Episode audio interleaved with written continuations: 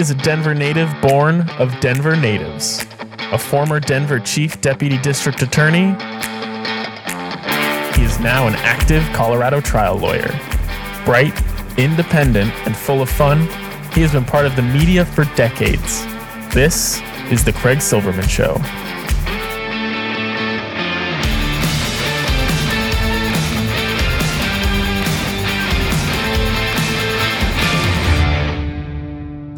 What a world, what a life, what a day. Saturday, January 30, 2021. I saw an eagle this week. You will hear about it when I discuss it with my troubadour. I thought I had sent him more pictures, but I did after our segment. I think you will enjoy it. Dylan Roberts has a special place in my life, and you will find out why.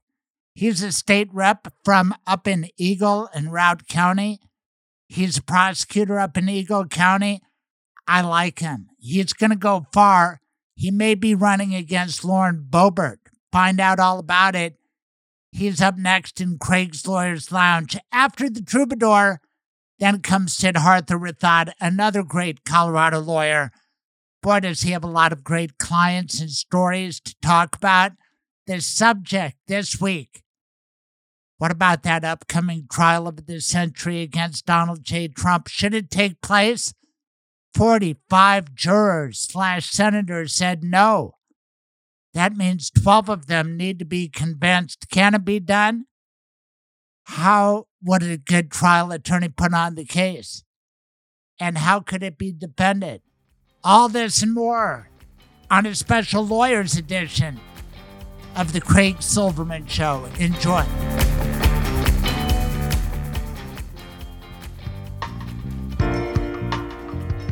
Welcome to Craig's Lawyers Lounge. Dylan Roberts, Craig Silverman. Welcome back to Craig's Lawyers Lounge. Hey, it's great to be here. Thanks for having me, Craig. It's my pleasure. You are a superstar, rising politician, state rep out of Eagle and Routt County. You went to CU Law School. You are a prosecutor up in Eagle County. And I think you're either going to be governor or senator or, better than anything, the guy to take out Lauren Boebert. How about that for an intro? That's very kind of you. I appreciate it. Let's get to the lead story.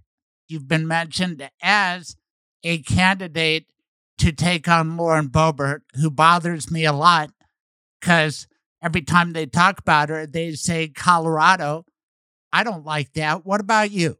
I agree with you, Craig. She has certainly not given a good name to Colorado and you know Western Colorado in particular during her short time out in Washington D.C. And yeah, it's disappointing when she's associated with our state. I think, you know, I've lived in the third congressional district almost my entire life, and I know the people out here, and it's not who we are. We're not mean bullies who care only about ourselves and making ourselves more famous. You know, we like to work together, and we might have political differences, but we look for solutions. Living out here is different than living in a city. She certainly doesn't seem to want to portray that when she's uh, on the national level. So it is disappointing. It's very disappointing. That's good to know because I'm a Denverite. I've never been anywhere but the Front Range, college in Colorado Springs, law school in Boulder. And of course, I've visited the Western Slope and Pueblo and CD3. There's Aspen, there's Eagle, there's Vail, but then there's a lot of parts of the state that I haven't visited because they're not tourist destinations. I'm sure some of them are your constituents. And I worry that they got activated by Donald Trump and Trumpism, such that a person like Boebert wins by saying, I'm more Trumpy than Donald Trump. Yeah, it does appear that way. I represent communities that have been hit hard by some of the transitions that are going on in, in our society. You know, look at the town of Hayden, which is in Western Routt County, which is a coal community. They have a coal fired power plant there that employs a lot of people in the town and, and that power plant's going to retire in about seven years and it's been hard for the town of hayden already and so there's communities uh, all across our state and across our country that are going through transitions and, and people have angst about the future and that's okay. That's natural But Donald Trump tapped into that anger, but then never really offered solutions. And, and now that's what you see with Congresswoman Boebert. She's telling people they can be angry about stuff and who to be angry at, but she's not offering any solutions at all. All she says is, you know, no, we shouldn't do this or no, we shouldn't do that, but never, you know, proposes any solutions that is going to help anyone. Yeah, she's definitely she's tapped into the Trump model for sure, the Trump model of politics, which is not good for our country, I believe.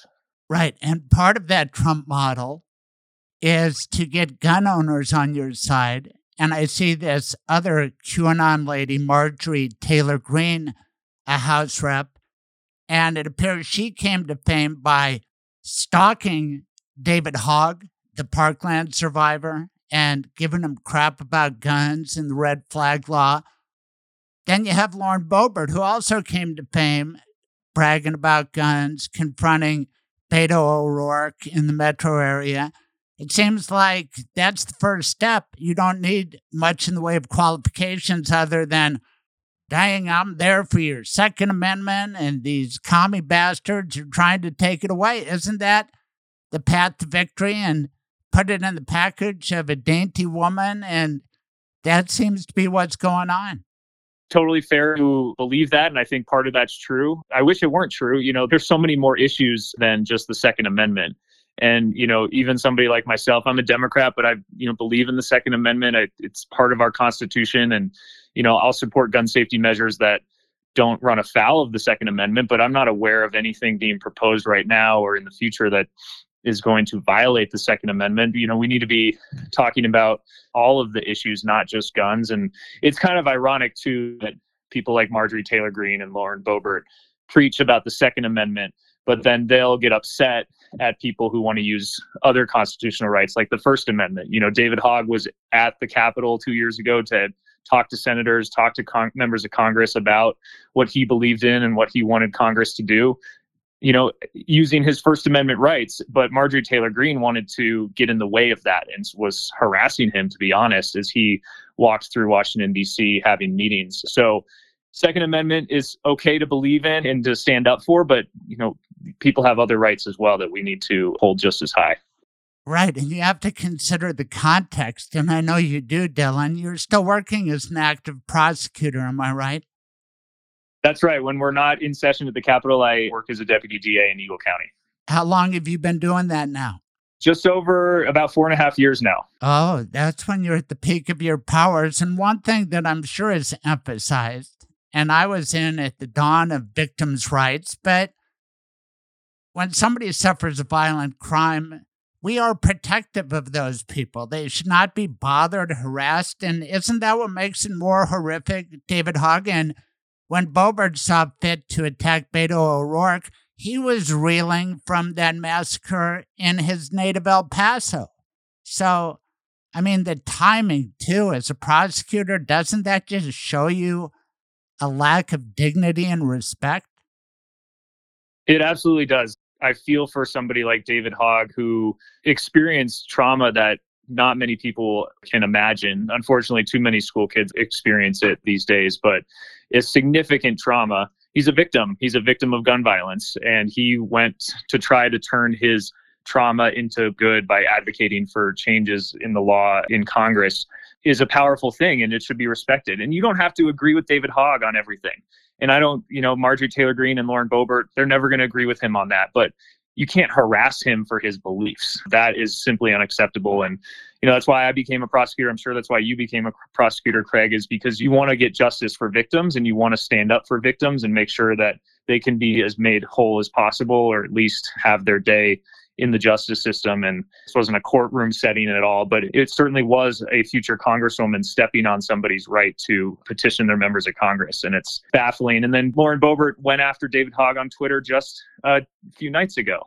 It's just sad. I mean, she's an elected member of Congress and she is using her time to attack a young adult on Twitter because of what he believes in. Now, in fairness, I think Hogg brought up Boebert first, but he's into gun safety and he doesn't like that Boebert, before January 6th, put out a famous video about how she's going to be packing in the Capitol. And then, boom, a few days later, What did you think about that video? I believe you. I know you're for Second Amendment rights. You grew up in steamboat and you understand why it's important for different parts of the country, especially. But what did you think about that video and the way she presented herself so soon after taking the oath? It was clearly political. I mean, I saw that as a campaign ad. And when she posted the video, she linked her fundraising page with it. So I think Congresswoman Boebert is clearly showing that she will do whatever it takes to get attention and to raise money for herself. Guns are a, a hot issue, and, and she'll use that to, to get attention. And I think she's of the mindset that any press is good press, and you know any attention is good attention. And so it's her right to carry where she's allowed to conceal carry, but to glorify it in such a way and, and use her platform for that I think it's silly to be honest. You know, I, I, I wish she would actually take her job seriously and get to work for the people of her district instead of just promoting herself and trying to raise money. All right, I'm going to keep pestering you about whether you're going right. to take her out. But let me make the case as the former prosecutor that I am. I only did it for 16 years, but I know certain clues. And part of it is I have to keep sharp for these podcasts and to write my regular column as columnist at large for the Colorado Sun. And I've been mentioning Boebert, and I think it was January 3rd when she tweeted, and I wrote in my column that she and Trump were in a competition to see who was going to get kicked off first. And both were tweeting regularly and almost always with a hint of violence, which they don't like on Twitter. And she on January 3rd said, I just met with the president. I think they had a picture together. And she said, Y'all ready for January 6th? And I noted it in my column. And then she posted on Twitter the morning of January 6th, first insurrection I've ever witnessed in America. She wrote, Today is 1776. Now, old trial lawyer that I am, Dylan, I'm thinking she was expecting something like this. And even as we speak on Friday afternoon, the New York Times has just come out with a big article about Boebert and other politicians, elected officials who have these associations with these white supremacist groups. In Boebert's case, the three percenters. We've seen the pictures of all those guys at her shooter's grill. And they end that piece with a reference to her putting out today is 1776. Now, what the hell did she mean by that, Dylan Roberts? Can I make a closing argument just around that phrase? What are the innocuous explanations for her tweeting today is 1776? Well, the innocuous explanations may be that she is in over her head and, and doesn't even really understand what that means. I think that's, you know, 1776, from what I have read and, and can tell, is a popular phrase in right wing media and on some of these fringe websites. But, you know, as a prosecutor, if you're trying to build a case, you mentioned it, there's several tweets where both her and the president mentioned January 6th as a pivotal day and a big day and see you in Washington on January 6th. It's going to be wild it's going to be wild. And there was an element of planning and expectation that that day was going to hold something more than just any other day, and certainly more than what's usually a very perfunctory performance of counting the electoral votes. I was sort of involved with that whole situation where you had to expel a member from the legislature, and Alec Garnett who was a great guest on my show a few weeks ago. I don't know if you caught that one. The Garnett's father and son were on, but you and him are going to be involved in Colorado politics for a long time. And that gives me great feelings of hope because both of you are bright and you put together that legalized sports wagering that works like a charm. Love that. But let's let's stay on topic because Alec Garnett back in the days when you got rid of Steve Lebsock. And it got to the point where Alec Garnett was wearing a bulletproof vest. And he talked yeah. about that. And now it appears that's part of being a congressperson or a legislator. And it's just, it's terrible that it's come to that. What's going on? I wish I had a good answer for that. I think President Trump has made our country get into a place where politics has become such a grudge match and such a blood sport where there's no there's no middle ground. You're either on this side or you're on that side. And apparently that will resort to violence. I think we have a long ways to go and a lot of work to do to repair to get us back to a place where politics isn't so partisan, where people literally are fighting each other over things. You know, I'm under no illusion that politics has never been this partisan, but I think we're in a new era where violence is is being threatened or and sometimes used, as we saw on January 6th, in our politics. And you brought up the Representative Lebsock expulsion. That I was my second month in the legislature when that all uh, went down, and it was it was chilling to hear now Speaker Garnett talk about how he had to wear a bulletproof vest on the House floor, and that's not why I think a lot of people get into public service, and we need to reevaluate the work that we do and, and what's important and what's not important. Right, but what was cool about that in retrospect, and I spent a lot of time with Steve Lebsock, he talked to me on air, and it was an interesting situation, but it was the Democrats policing their own, which is what we're asking the Republicans to do with regard to Marjorie Taylor Greene and Lauren Boebert. So you guys did it. That had to be rough.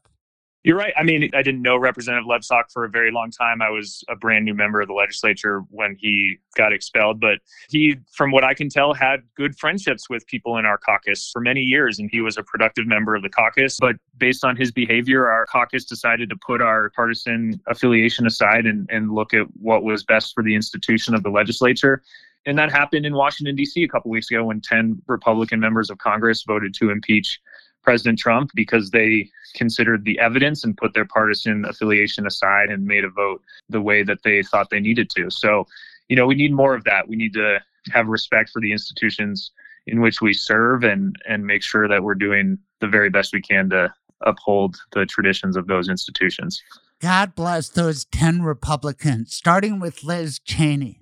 But my God, Dylan, only 10 Republicans? Isn't that unbelievably sad. And now to see Kevin McCarthy go down on hands and knees to Mar a Lago to kiss the ring of Donald Trump, we've got problems. And I don't see the Republicans breaking away. What about in Colorado? What are you seeing? The legislative session has started, albeit you haven't gotten together that much. There's new leadership.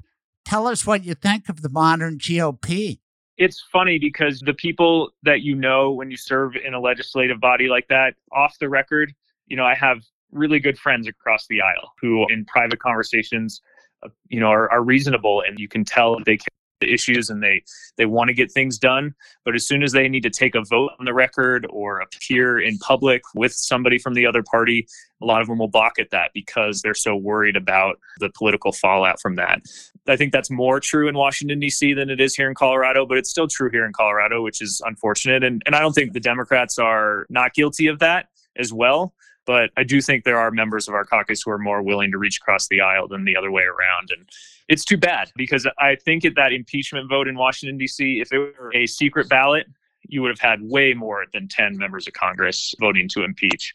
But, you know, I was reading that some of them were getting death threats from back home if they voted to impeach the president. And, and that may have been the reason why they decided not to. So it's really disappointing. Uh, you know, kind of shocking that we are where we are they confided in Jason Crow, who spoke about the fear that a lot of Republicans were feeling. And you talk about private conversations. I can tell you what I think's happened. Talk radio, Trump, all the media outlets, the Lauren Boeberts of the world, they've gotten all stirred up. And now they're a little out of control. It's like a wildfire, and the Republicans can't control it. So they just have to move the way of the wildfire that they created and I don't know if it's going to consume all of us. I hope not. But part of it to me is going to court. And I believe truth comes out in courtrooms. Don't you, having worked in the system? Yes, I believe that wholeheartedly, and you got to believe that. I think we have the best justice system in the world. We we certainly have things to improve on, but there's nothing like the modern jury trial that helps bring out the truth. And as divided as we are as prosecutors, we have to go into these felony trials and convince 12 people in order to get a conviction. You'd think, oh my God, anywhere in America, how are you going to convince 12 people of the same thing? Does it still work that way, or you don't know because of COVID? we were talking about this yesterday. We have a huge backlog of jury trials in our state right now because of COVID, but we were able to to get some trials done over the summer and the fall last year with partitions and social distancing and all of that. And, you know, the jury system is still working, albeit slower than normal. And that's a good thing. And we need to do what we can to get our courtrooms back open so that victims can have their day in court and defendants can have their right to a trial. All right. I'm ready to commit to support you against Lauren Boebert. Are you willing to announce right now? I'm not ready to announce right now, Craig, but I appreciate your support. I'm having a lot of really great conversations across the district. The district is gigantic, as you know, stretches from Pueblo in the San Luis Valley down south over to Durango, and then all the way up through Montrose, Grand Junction, Garfield County, and all the way to the Wyoming border in Steamboat and Craig. So, you know, I, I have a lot more work to do and more conversations to have before I decide fully to do it. I know there's also a lot of other really good candidates who are considering running, and I'm talking to them as well. It's going to be a hard race, and I think we need to do everything we can to pick the right candidate and prepare for the general election because Congresswoman Boebert has a following, and she's going to have a lot of money and resources. But I think it's imperative that we do what we can to get a new member of Congress for that district. So, not quite ready to announce, but I am definitely having some good conversations and hope to make a decision either way in the next month or so. Well, I appreciate that. Sounds like you are very interested. I think you should call on all your CU Law School connections. I know some guys down in Pueblo and Durango, and she's going to have her GED crew. Oh, I'm sorry, we're not supposed to talk about her lack of education, but I will because the things she says are stupid. They're ignorant. They're a poor reflection on Colorado. I want somebody with brains and accomplishment. It doesn't mean you have to go to CU Law School to get that. But the things she's doing are just way wrong. And I don't think she's going to represent the people in the third CD the way that a guy like Dylan would. So enough of that. But I want to analyze the Trump trial. I'm an old trial lawyer, and boy, I'm not getting my fill with COVID disrupting the courts, the civil and the criminal courts. But I'm looking forward to analyzing a big trial. I once went up to Eagle to analyze the trial of the late Kobe Bryant. Never went to trial, but I was there for some motions hearings that were interesting. But I think we might have a trial of the century coming up. But I've thought this before, only to have sort of a dud.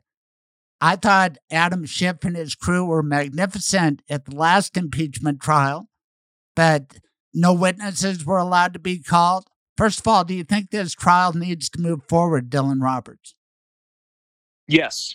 Simple word, yes. It, it, should. First of all, the House of Representatives sent an article of impeachment to the Senate. So I think by virtue of the Constitution, that a trial should occur because the House decided to impeach. And I'm sure there's going to be objections about why are we doing this because he's out of office now. But I think constitutionally, the trial absolutely should move forward. What about 45 senators going on record that they think it's unconstitutional to proceed? Isn't that a harbinger of wasting your time? Well, I'm under no illusion that those 45 senators are going to change their mind, but I think the country deserves to hear all of the evidence and have that put in front of their U.S. senators and have them make a decision after they've heard all of the evidence. So I'm not holding my breath that they're going to change their mind, but I think because of what happened on January 6th and how incredibly unique and dangerous that was, the country deserves to have their U.S. senators sit through a trial. I totally agree. I'm kind of playing a devil's advocate. And when you think about it, five of them seem like they're ready to vote for conviction. That's five Republicans. You need 17. You know what that magic number is? The one that you and I deal with in our careers 12. You got to get to 12 people who are supposed to presume the defendant innocent and I think if you make just the right presentation, it's possible. You know, when I did a death penalty case in Denver, they said, you can't get a death penalty in Denver. There, it's Pat Schroederville. People are too liberal. And I said, I think I've got the case to do it. And we did. And thanks to you and your buddies killing the death penalty in Colorado, that's going to be the only Denver death verdict that's achieved in modern times. So I make the point that you never know until you put on the case. So, how would you do it, Dylan? How could you convince those 12 people that they should vote for a conviction? Well, it's a tall task. I'll, I'll, acknowledge that. I mean, and these aren't these 12 people that we're trying to convince are not citizens from the general population. You know, these are U.S. senators that have political interests at mind, as well as the evidence before them. But if you are, and we have two of our members of Congress who are impeachment managers and are probably working through, as we speak right now, all of the evidence and compiling the best case they can, Congressman Neguse and Congresswoman DeGette. You know, I think you were going to look at those tweets we were just talking about that date back to election day where Donald Trump was sowing the seeds of discontent and, and bringing up completely untrue claims about voter fraud and the election being rigged and this being stolen from him, and clearly working his wing of the party and his supporters into a frenzy that culminated on January 6th.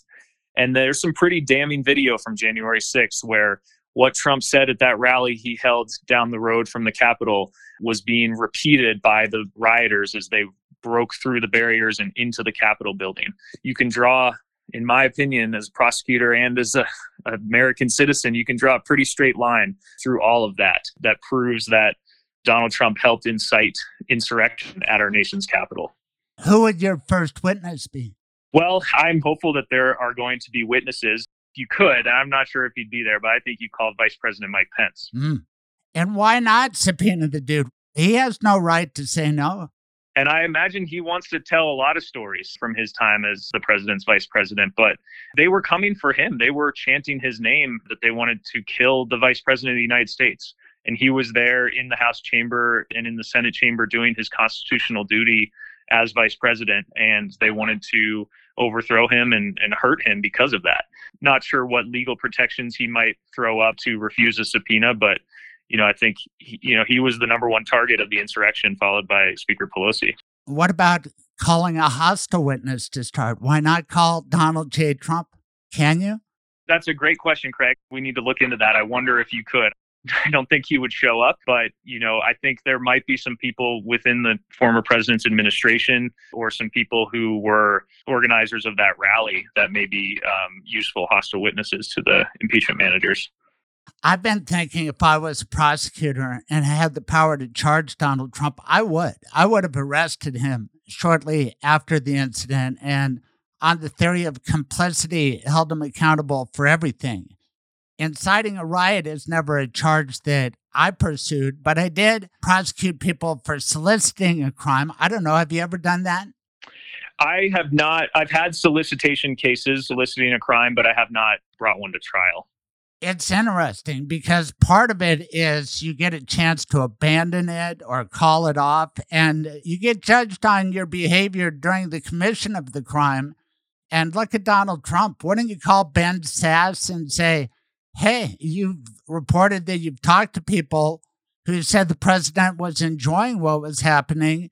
Tell us about it. Wouldn't Ben Sasse be a witness? And isn't he a juror too?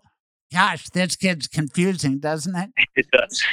It's it's not the trials that that we're used to and, and that people are used to sitting through as jurors. But yeah, Ben Sasser, or maybe you know you can find the actual people who were in the room with the president while the insurrection was occurring. You know, if that is true, and I don't know if it's true, it, it certainly is hearsay at this point. But if that is true that the president was looking at the images on TV and enjoying it, that is damning evidence. Here's one way I've thought of to uh, tackle this monster and I used it to great effect to convict the Capitol Hill rapist. Rather than start with one of our six victims, I put on his alibi witness, who was his sister, who had supposedly unbreakable, unshakable alibis.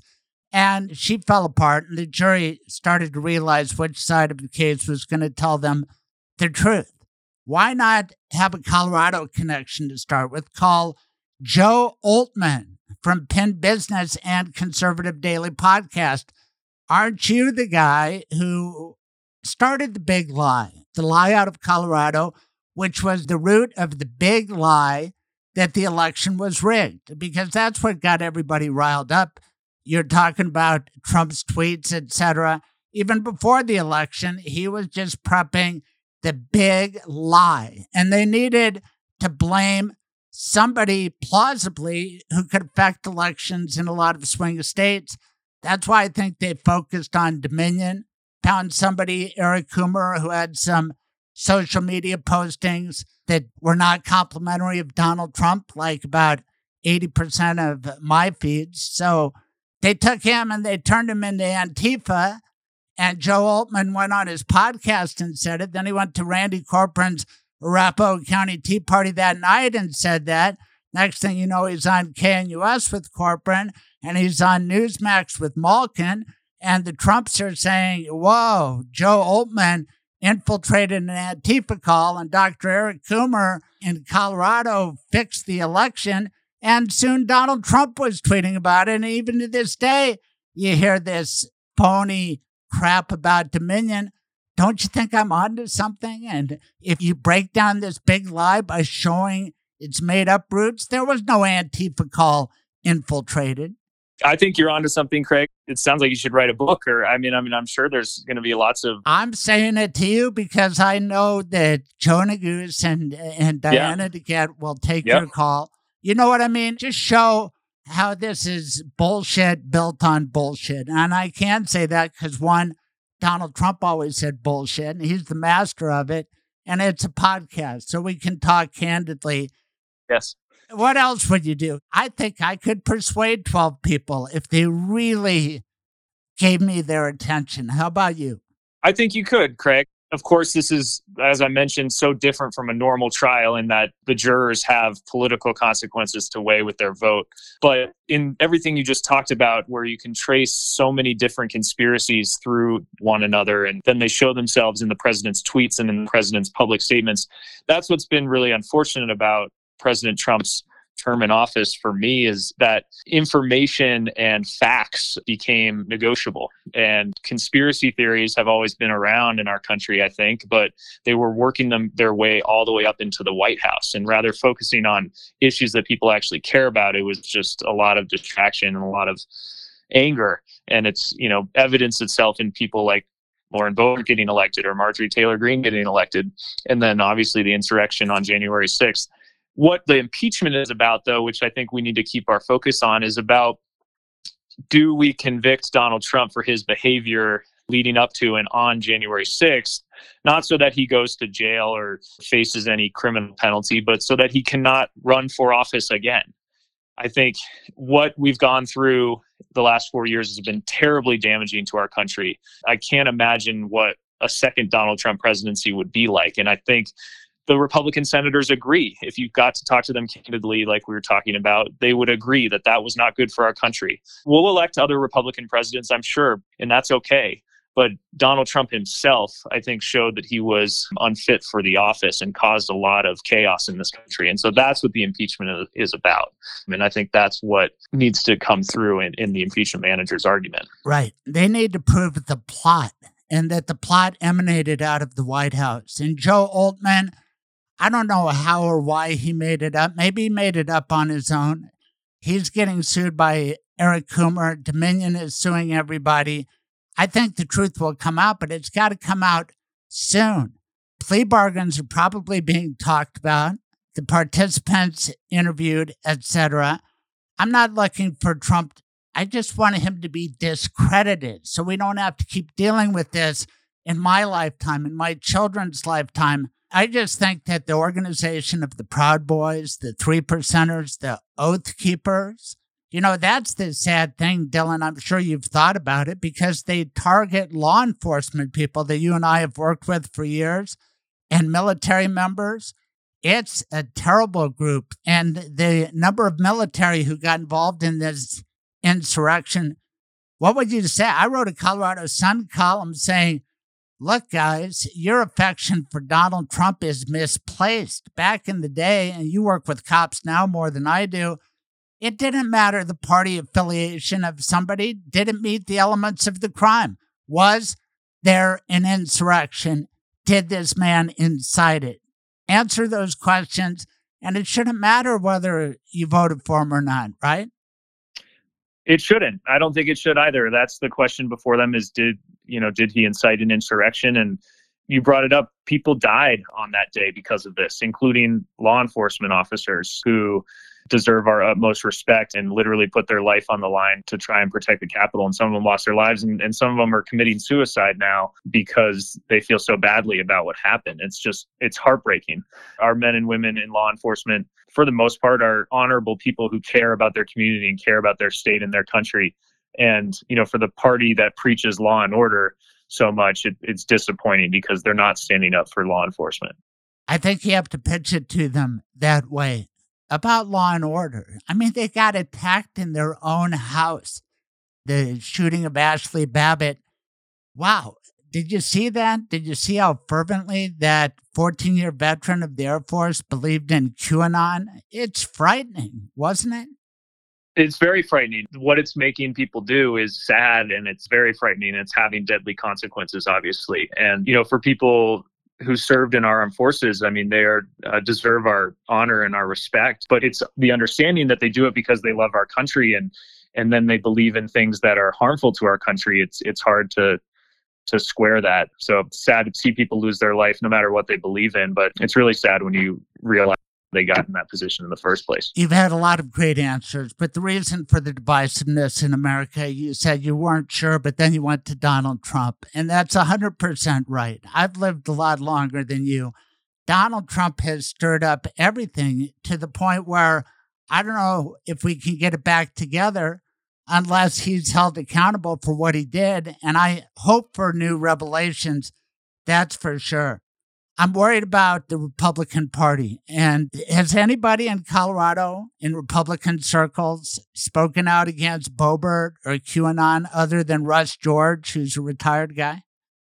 When you read some of the articles that quote Republican officials or you know, Republican strategists or, or what have you, it's a lot of similar quotes about let's let's give her time. She's still learning. She'll find her way. I understand why they're saying that. You know, she has only been a congresswoman for for about a month, even less than that. But her track record so far is not giving me faith that that she's going to you know grow into the job that she's very clearly there for one purpose is to you know make herself more famous. I hope that they will. You know they, they certainly are saying it to me off the record i'll tell you that. But i think we need more people to say it publicly and maybe do their best to not like ask her to resign or anything but focus on the issues. We have some big problems out here in CD3, and we need a member of Congress who focuses on the issues. You know, I I had a lot of disagreements with Scott Tipton on policy matters, but one thing I always could count on him and his office is that they would help constituents when they had a problem. You know, they would contact me sometimes, and then I would realize it was a federal issue, and I had no qualms about sending them to Representative Tipton's office because I know that they would help them out. I can't do that to Congresswoman Boebert's office. I can have no confidence that my constituents will get the help that they need if I sent them to her office. I don't even know if she has offices open. Her staff certainly hasn't reached out to me to let me know how to do that. So yeah, it's it's really too bad. We need we need better. Is there a Republican who might take her on again? What about Scott Tipton? Can he dust himself off? I thought he was a good man. I've spoken to him many times. Will she have a challenger in a Republican primary? It's hard to prognosticate, especially for the Republican Party, but I would not be shocked. I, have definitely heard some rumors that there are maybe not even moderate Republicans, but issue focused Republicans that will be primarying her. I think she's put herself out there as a certain type of congresswoman, and, and there's a lot of people in all parties that are not happy about it. Well, you are the best choice for the Dems. You ran unopposed. How is that possible? Do Dems outnumber Republicans that much in Eagle and Routt County? I don't know how that happened. I feel very lucky, I guess, that I ran unopposed last election. My first election, I did have an opponent both in the primary and in the in the general election, and so it's not a, a surefire Democratic district. But I worked hard in my first two years, and I want to say that my constituent services and, and my track record at the Capitol meant that people were just okay with me continuing but there were a lot of different you know covid certainly disrupted some candidate recruitment and, and things like that. But you know I, I don't take it likely or take it for granted. I'm sure if i ran in another election for any seat that i would have an opponent. So that doesn't happen very often. I'm not quite sure how it happened. I think your background as a prosecutor is wonderful. And part of it is that you've taken on tough cases and there's an element of risk to it. And now, let's face it, you've taken on Boebert in CD3, even serving as a legislator anymore. There's a hint of danger to it. What's your attitude about that? you know, to some extent, I don't think people are paying so close attention to what individual state legislators are doing. So I don't feel personally unsafe. But public service, I suppose, comes with some risks these days. I knew that signing up to be a prosecutor. I mean, we've known a tragic case here in Colorado where a young prosecutor became a victim just because of his job. And, you know, I suppose that's the case being an elected official as well. But if you want to serve your community and you want to try and get things done for our state and our country, it's unfortunately a risk you have to think about, but you just have to focus on the goal and the reason you did it and hope that none of that becomes a reality. But it did become a reality for our federal members of Congress on January 6th, which is still very shocking. I know it. And let's hope justice gets done. And I think it will. The truth will come out if court cases are allowed to proceed. And I hope they will. The truth has come out about sports wagering. I mentioned it before, but You've tweeted about it. Tell everybody how successful in filling Colorado coffers your legislation worked out to be. So it's been very successful this past year, the first year of legalized sports wagering in Colorado. We passed a bill in the 2019 legislative session that put that question on the ballot. That bill was led by Speaker Garnett Senator Kerry Donovan in the Senate. And what's great about that is even if you don't believe in or support gambling, you have to acknowledge that people are doing it anyway. People have been betting on sports for a long time. Giving them the avenue to do it legally in Colorado allows us to tax it. And that tax revenue, because the voters approved it, is going to Colorado water projects, which is a huge issue in our state, but especially out here on the western slope because our water supplies with drought and climate change and demand are going down and we need to do everything we can to preserve the water we have here in Colorado and there hasn't been a dedicated source of funding for Colorado water projects before but now there is and because people are really enjoying their ability to bet on sports I hope they didn't lose too much money on the Broncos this year, but it was very successful in the first year. And we've gotten, I think, more money than people expected for Colorado Water. So I'm very pleased and excited about the future of that just because you're a Bronco fan doesn't mean you have to risk your money on their behalf. Sometimes you have to evaluate it more dispassionately, and especially during COVID with people confined to boredom otherwise, it's exciting. I suppose you could be playing GameStop and gambling on the market, but I like to bet on my Nuggets or my Broncos. And can you talk about it? Do you do it too? Can state legislators partake? Uh, partake in a few wagers. I, I, have one of the apps on on my phone and made a little bit of money on some Buffs games this year. I lost some money on some Broncos and some Rockies games. You know, I'm, I'm not wagering any kind of serious money. We we get a, a, very modest salary as state legislators, but it's been very popular. And, and people, I think, were a little bored because you see some of the top sports that were being bet on early on were things like Russian table tennis because that was the only thing going on back in April and May, the beginning of the pandemic. So you don't have to tell me. I studied those table tennis odds. I never understood it, but and just to pronounce the names are almost impossible. But now sports are my entertainment. God knows I watch enough news, but I want to thank you for that. And you only have one app. Maybe you'll get two. Maybe you'll have seven like me. The beauty of your system is it's so competitive. And PointsBet, which is located in Colorado, here's a tip for my listeners the nickel line, only 5% vigorish. So why wouldn't you bet there instead of somewhere else? Because you get better odds yeah, uh, kudos to the the bill drafters and the bill sponsors on that. We set up a very competitive market, and Colorado, I think, is one of the the leaders in the whole country at at how to do this. So yeah, it's encouraging. I thought you guys were a bunch of communist socialists. What's up with that? Competition, capitalism? Wow. I'm a capitalist. I'll admit that publicly. I certainly believe in, in capitalism and you know that's the way to do it. I'm trying to do that in in healthcare as well. And down at the Capitol, a lot of things get done on a bipartisan basis. It's only the flashy partisan fights that make the newspaper, but for the most part, we're a very bipartisan legislature even still. You know, that's why I like working there. Well, we love having you on. And I used to have you on the radio, talk radio. In my mind, it also got ruined by Donald Trump. And now, the more Trumpy you are, that's the only way to survive on Denver Trump radio. It's sad. Is it different up there in Eagle and Routt County? Do you have different talk radio choices, or is it all Rush Limbaugh, Hannity, and that conservative bullcrap? Talk radio in my area is is mostly those national shows that you just mentioned, the conservative ones. We, you know, we still get a lot, most Denver radio in Eagle County. You know, I, I scan the dial when I was coming to Denver, I would tune into, you know, your former station because I think it's good to listen to different perspectives. And now when I go down to Denver and tune into that station, it is very extreme. It's tough for me to listen to. And the thing that's changed is Corporon, who has my old time slot, and that's another thing. You and I are forever linked by the circumstances of my departure. We have to talk about that. But back to Corporon, he's the guy who put Oltmann out there from day one. He's a Republican committee man going back and forth to the East Coast to meet with Team Trump. He was a delegate to the RNC on behalf of Trump. And this guy is capable of making stuff up like this Antifa call. He said he prepared the Oltmann affidavit that was submitted to Sidney Powell. There's a real winner, along with Lin Wood. So again, the roots flow from there. And from what I understand, I don't listen like I used to. But Peter Boyles, the morning host, has realized that Corporon was a big part of the big lie, and he's going to get his ass sued by Dominion.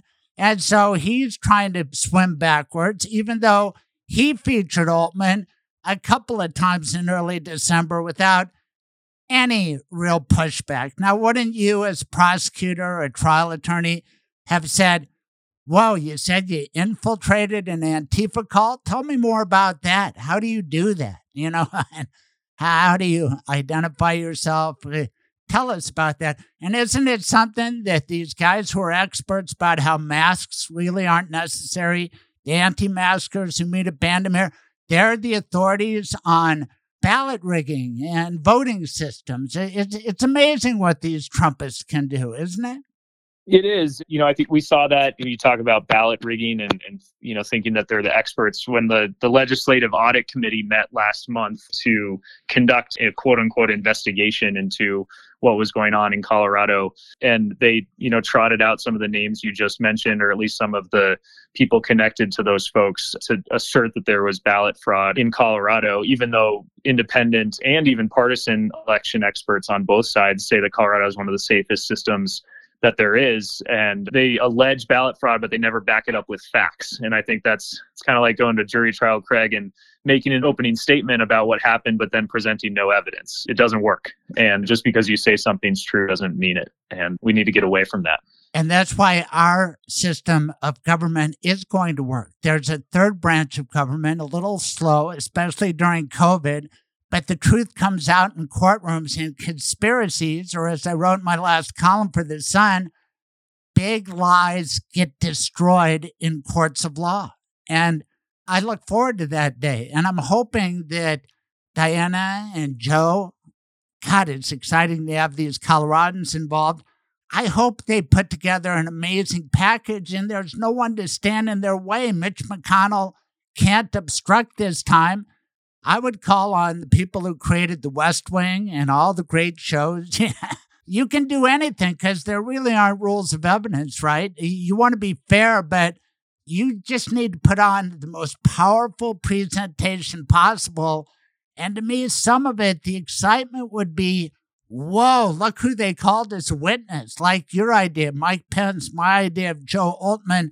I think the whole country will be watching that. And if public opinion goes the way of conviction, then maybe you'll get the 12, right? If the American public agree.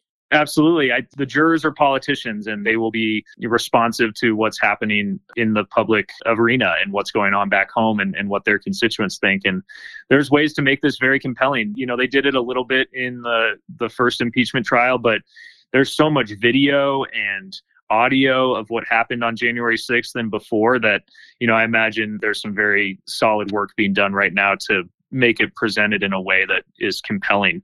We can repeat the statements that Trump said, and then we're being repeated by rioters just a few minutes later at the Capitol. And it's great that some of our Colorado members of Congress are working on that. And yeah, you mentioned the, the rules of evidence. It's kind of like a trial lawyer's dream where you can bring in things that might not be admissible in, in the court of law, but are certainly relevant in this situation in this in this uh, political context. Right, and you play the Raffensperger call. Isn't that a crime? What he did? You're an elected official. Can you imagine if your competitor browbeat the election official. Just find me this amount of votes.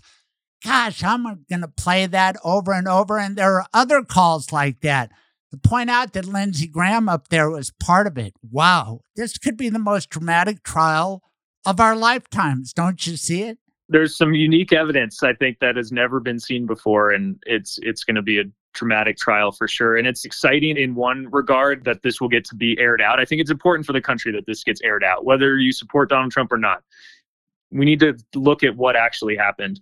But it's also sad that we're even here. You know, it's usually a we have peaceful transitions of power and the new administration can get started on what they're working on and and we move on as a country but i think president trump forced everybody's hand here to demand that we take a look back at what happened and try to find the appropriate resolution. Right. I look forward to it. It's a little like OJ, and you are too young. You don't remember when OJ was a football player, but I do. And I loved him because he played for the Buffalo Bills, who are old AFL like the Broncos. And I loved him at USC, and he was everybody's dream of a guy. We heard hints about domestic violence, but then the evidence was overwhelming, and most of America turned against O.J. Simpson, except his loyalists and people who were hardcore thought there was a racist component. Isn't this a little like that? And it was worth the effort, even though they didn't get a criminal conviction.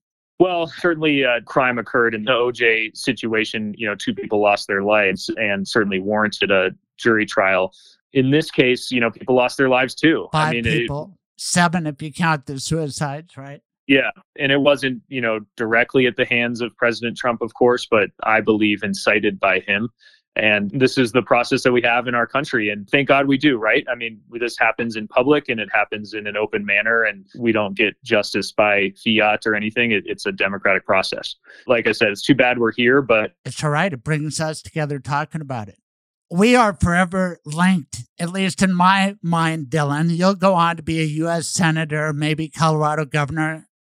hey, you could be president, but I'll always remember this sequence of events. November 16, 2019. I'm doing my show. It's the second half of the 10 o'clock hour. I've just had three callers to KNUS who voted for Trump, but I was convincing them that he had done something awful with impeachment. And I'd been on his case for the better part of three years. So they were getting used to me, and I was convincing people. Then, while I was making a point about Bill Barr being Donald Trump's new Roy Cohn, my mic gets cut. And I get texts from friends saying, What happened? Were you fired? And I said, I think I was. And then Brian Moss put out a tweet. And then I drive home and while I'm in my driveway, I see a tweet from a guy named Dylan Roberts. Do you remember that, Dylan? I do. I remember uh, that day and yeah, what happened.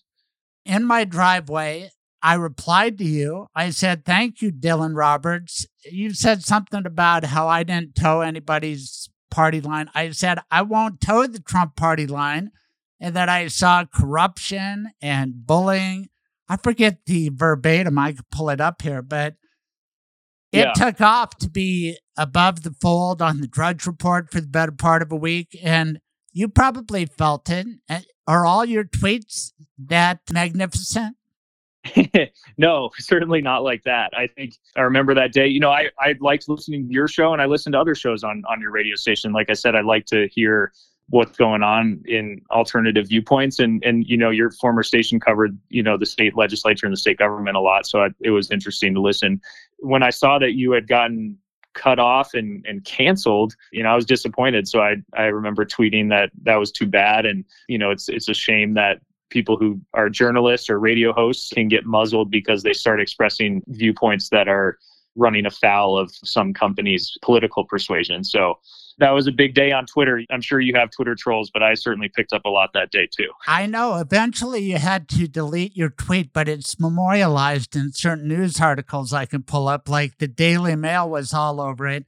Rep Dylan Roberts. It was like 1048 on November 16. Sad day for Colorado and the First Amendment. Toe the Trump line instead of talking about law and facts if you want a show. sad at 710 KNUS, as our president would say. You were using the sarcasm. So then I responded because you and I had met. First time we met, I was representing a defendant up in Eagle County. Then we met when you were at Craig's Lawyers Lounge as a state rep. And I appreciated you going to bat for me. And I wrote back, Thanks, Dylan. I cannot and will not toe strict Trump party line. I call things as I see them. I see corruption and blatant dishonesty by president and his cronies. I also see bullying, smearing of American heroes with courage to take oath and tell truth. Their bravery inspires me. And the backstory is I had gotten worked up on November 15th because Marie Yovanovitch had just testified, and I thought she was great and she was a victim. And my heart goes out to victims, especially women who are getting bullied by men. That's just my instinct, and I think it's probably yours as well. Absolutely, we all care about victims' rights, and uh, especially prosecutors. That's that's why we do that job. And that was quite the time. That was the first impeachment episode that we had with President Trump, and it's interesting how how we're linked in that way. And but now here we are, and you have a successful podcast that has done some very interesting and informative interviews that I'm sure you wouldn't have been able to do at your old station. So uh, there's a silver lining to everything, right? And I got such a kick when I contacted you and you said you've been subscribing and listening. I really appreciate that, Dylan. I think you're going super far. You know what the number one comment was for a while on that Daily Mail? That you had misspelled toe the line and that I had as well. But then there was a big debate and we won. Another big comment was that you and I were on the right side of history. But the third biggest comment was that I had some 1970s porn mustache, and I did not appreciate that. My mustache is much lighter in the pandemic these days. It's not so Tom Selleck anymore. There you go. Well, Twitter's a weird place. It's a place to get some information, but then you have some some strange comments like that. But I guess that's just the way it is. And the beauty of the situation, I had started at the Colorado Sun. My first column I was just a freelancer. And I saw the conservative stations didn't want to publish it. It was early November. And I said, it's beginning to feel a lot like OJ. And I could see the people were lining up on their sides, not really thinking about the facts. That was divisive at the time. And that led to me being, thank you, Larry Ryckman, being columnist at large.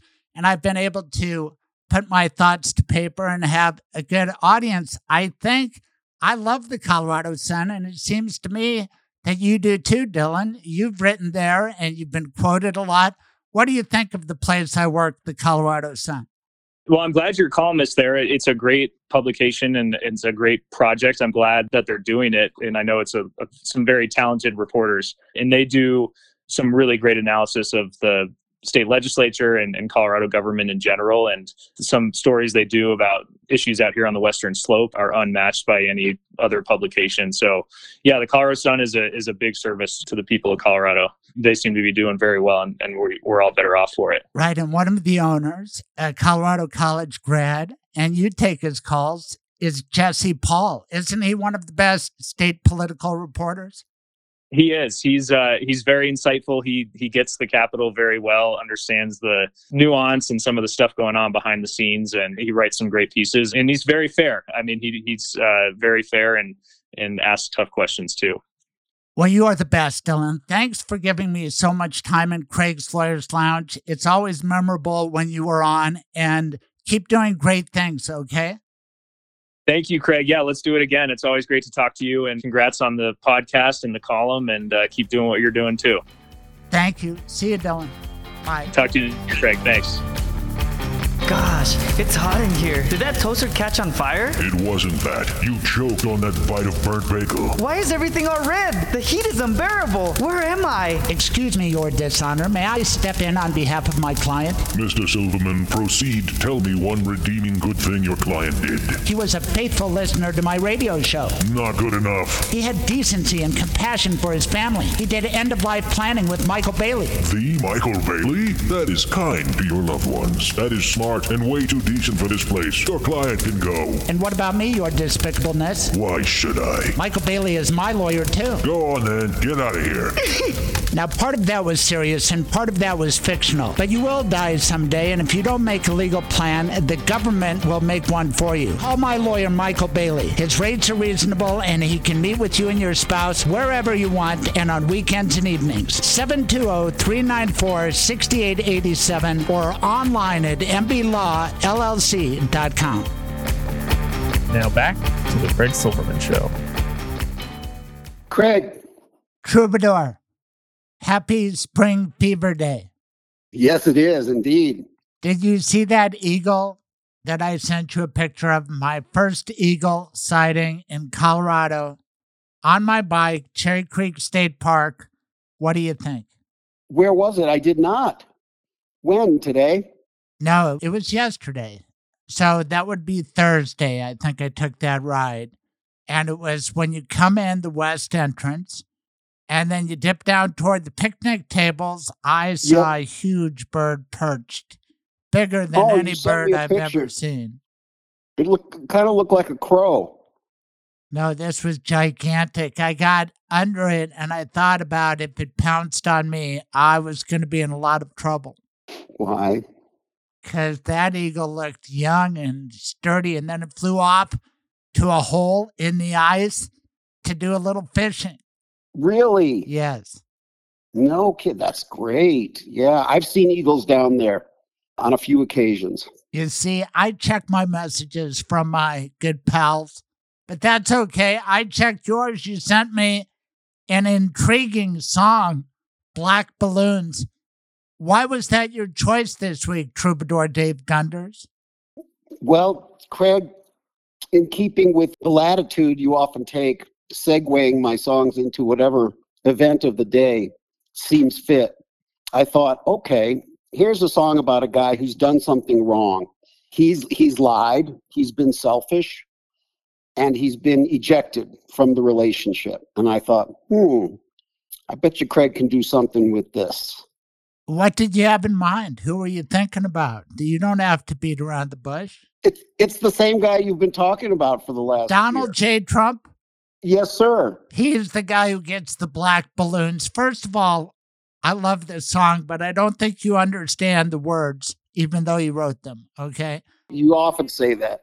What did you do to inspire this song? Because it's about a big breakup. It, it is, and and you know, and I I have to, uh, I you know, What did you do?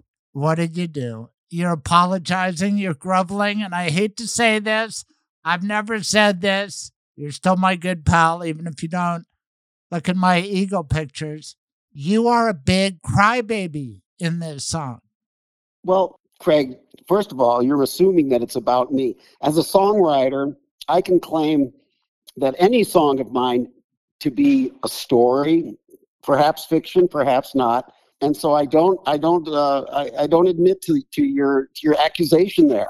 Don't divulge. That's okay. It's a great rocking song. I mean, for a breakup song, it's rocking. What's up It with is. that? Oh, because rockers are the best. They're certainly the most fun to play.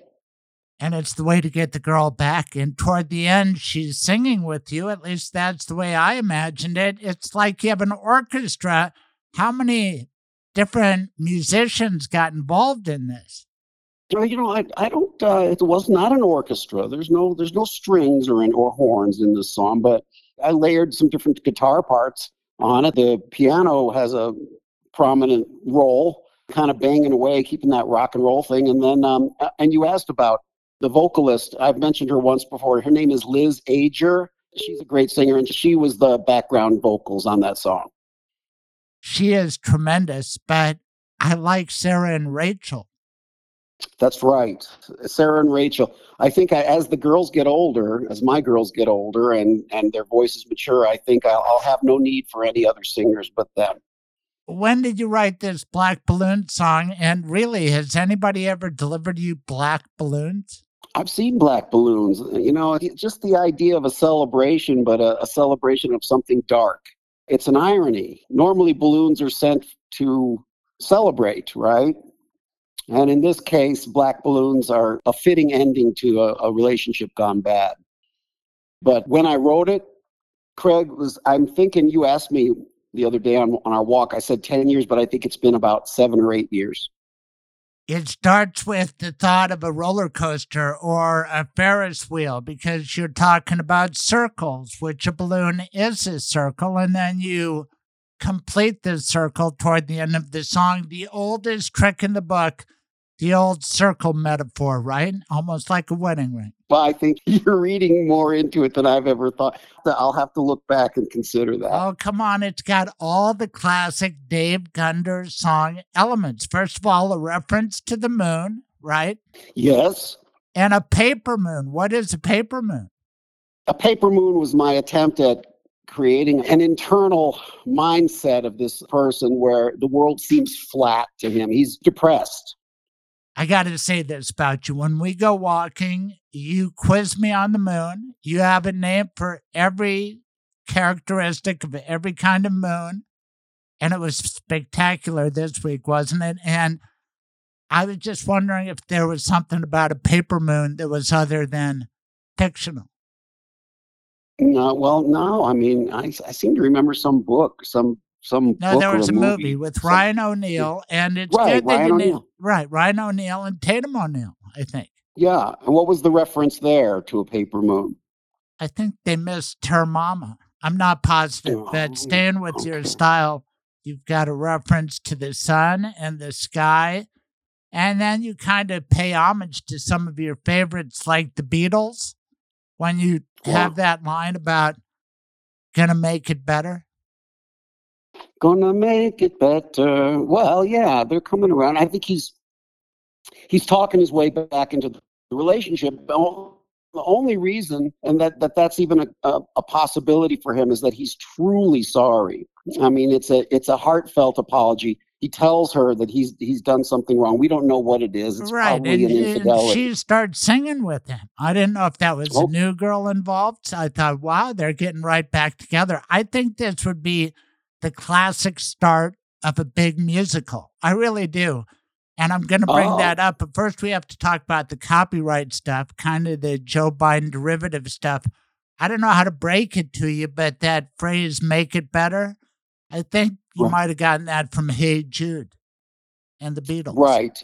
Right. Well, I I don't know if I got it, but you're right. That's that's what they. But they don't have a monopoly on that combo. No, they don't have a words, monopoly on they? make it better. and I say gonna make it better. I know. And and they just say take a sad song. They, they say take a sad song and make it better. Right. I remember. Right. It was right, pretty but, popular that song almost as popular as Black Balloons, but I think Black Balloons should be popular because it builds to a crescendo, and I, I like your crybaby act. I do. Well, okay. I I don't know if I if I go with the crybaby end, but it, it it's it wails at the end for sure. I think it's beautiful. And can't you see it as the start of a musical with you and your female star dancing around the stage? Right, and then hopefully people would be interested to, enough to sit and say what what's going on, and then the story would flash back from there. Is that what you're suggesting? Right. What did this guy do that? Right. He was so selfish, and it's good yeah. you named it Black Balloons because I think that was then. This is now was the name of a popular novel that became a movie. Did you know that?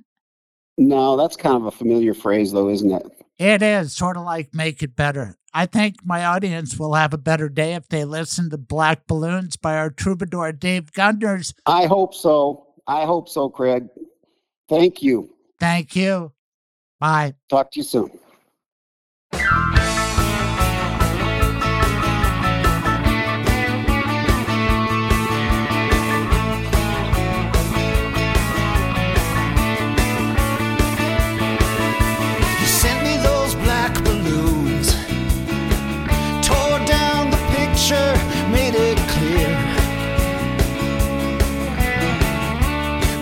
read your words through my tears. And I wish I could take back what I've done. I lost my only one. Now I'm watching that paper moon drifting through the sky.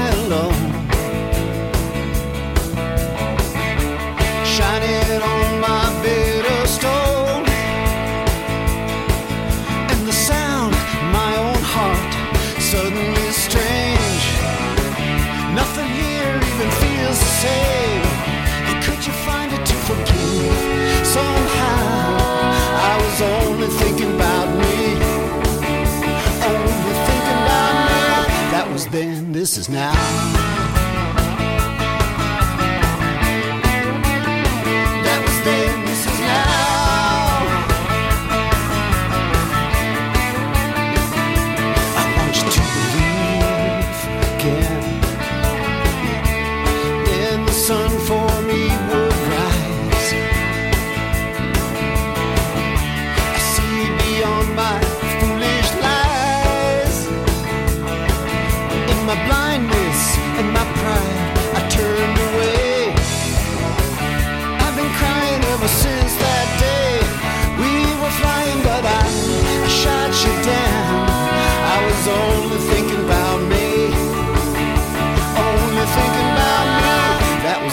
this is now.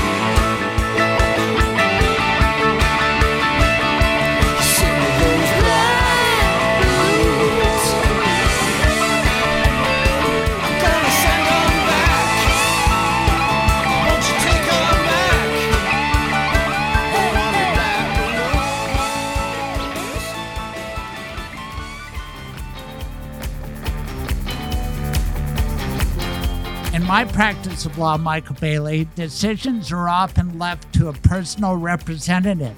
God forbid a person gets killed. That's an important decision you can make ahead of time. Who is going to be your personal representative? What is your advice in that regard? So, you want to pick somebody as a personal representative who has several qualities. Number one, you want them to kind of have a good sense of financial stuff and and matters like that, so they can they can deal with that. You know, I have a friend who's really really good and really really smart, and is scared to death to fill out a tax form because they don't quite just the finances don't make sense to them. So you don't want to pick that type of person. You want to pick somebody who can understand finances. You want to pick somebody who's trustworthy, who will carry out your decisions. And if you can do it, you want to pick somebody who's not afraid of people not liking them or getting their feelings hurt.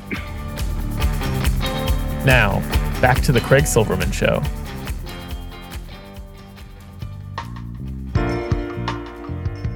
Welcome to Craig's Lawyers Lounge.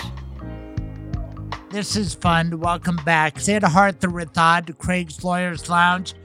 Siddhartha, how the heck are you? I'm doing well, Craig. Thank you for having me. Well, you are very welcome. You were on my show back in the day. Your partner, Qusair Mohamedbhai, he's a bit of a record holder, second only to Brauchler. What about you? Uh, What's going on in your world at Rathod and Mohamedbhai? Uh, we are continuing to, like everyone else, manage our firm through the COVID pandemic. And we're hopeful that this summer sometime we can get back to in the office uh, work.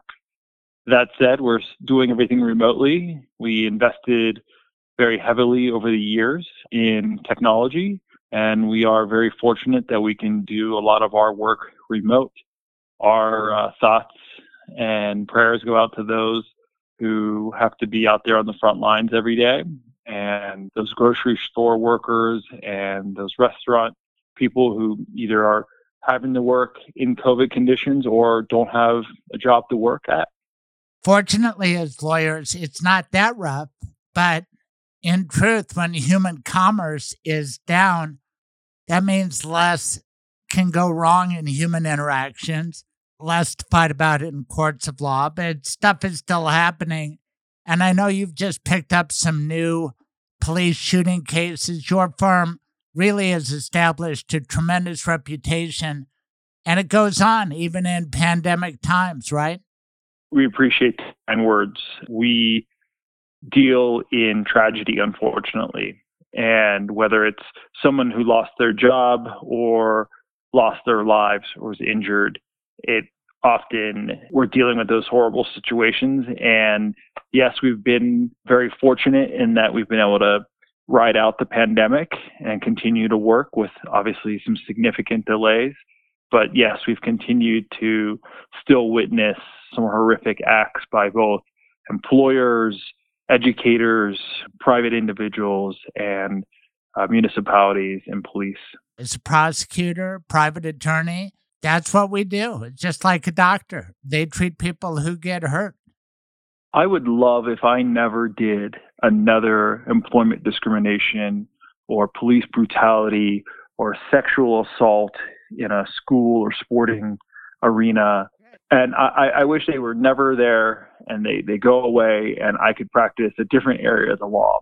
We're lucky we get to help these families in this type of work, but I truly hope someday, maybe in my kids' lifetimes or in my grandchildren's lifetime, that there is much less of this type of work out there. I hope my kid becomes a lawyer and he gets to do a lot of the interesting stuff that you and I have done. It was an interesting case that first introduced me to you. I had never met anybody named Siddhartha before. You are a unique character. How many other Siddharthas do you know in Denver? I think I'm the only one in Denver. It's not the most uncommon name where my family is originally from, but definitely a less than common name in Colorado. And where were your parents from?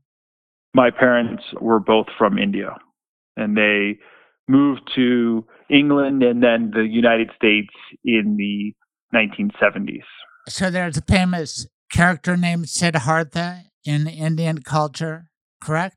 Correct. He was a Hindu prince who became the first incarnation of the Buddha.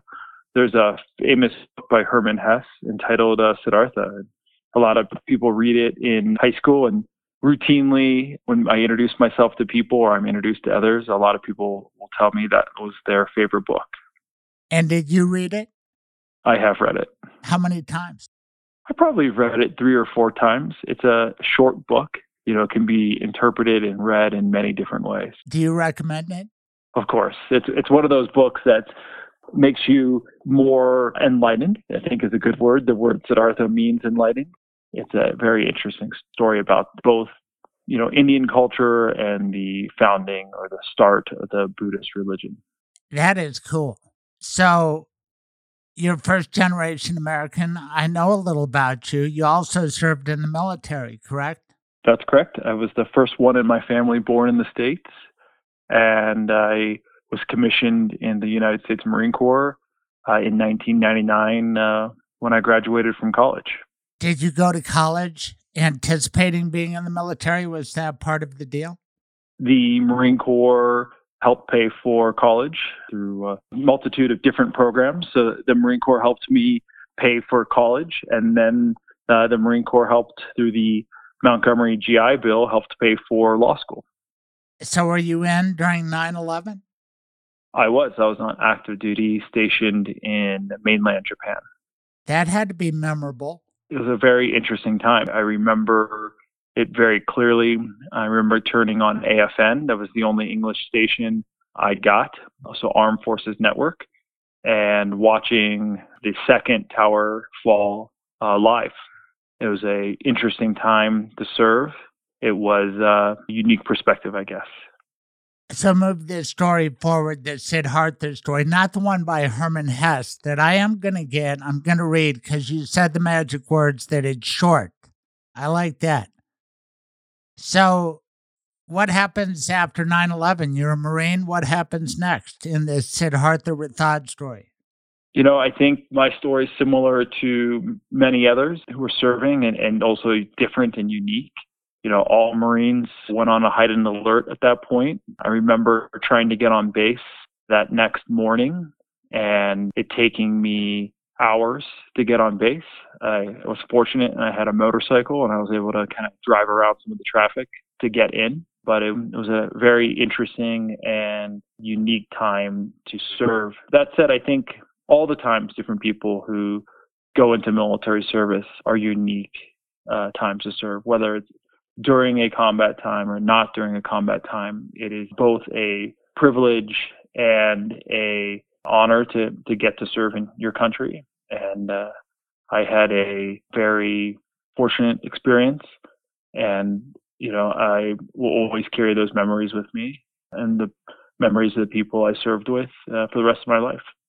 So, how did you go from being a Marine? I know you're still a Marine, once Marine, always Marine. How did you become a lawyer? So, after I finished my tour of active duty, I came to University of Colorado for law school.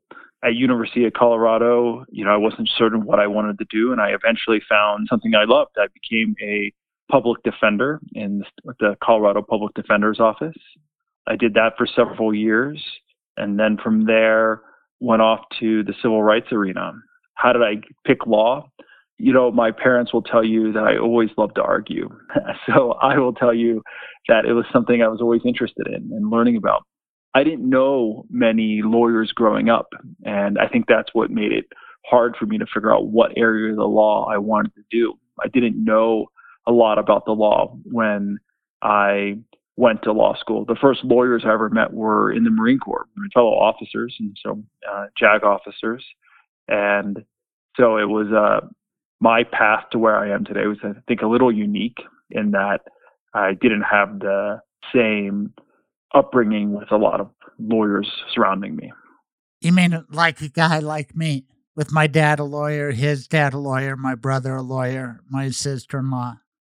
It is different it is different. I think there are definitely opportunities that people don't recognize they get. My children will have opportunities that I didn't have. English being my first language through me being able to understand American culture because I was born here by their exposure to professionals both in the legal field but in business and all these different areas their exposure to people like you. My children will have different opportunities than the ones i had. So i think people take that for granted. The simple things like well I've met lawyers before. I kind of have an idea, besides or what television tells me what the law is, because I've been around them. And I think that's something that people take for granted.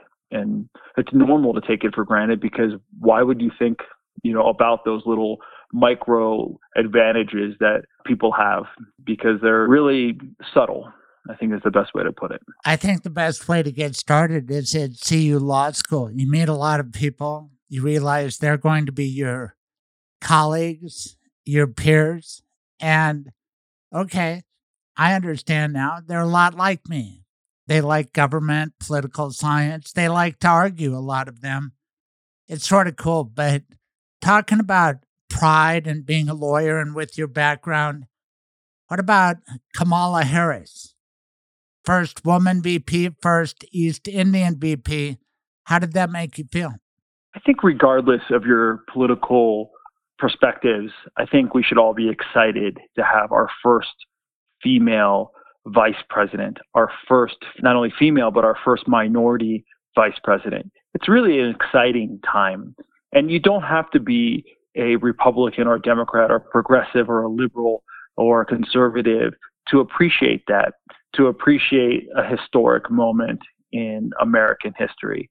And that's what I take from it. I think you can disagree with someone politically and respectfully, but you do have to sort of recognize the excitement this brings for a lot of different people. Well, I do.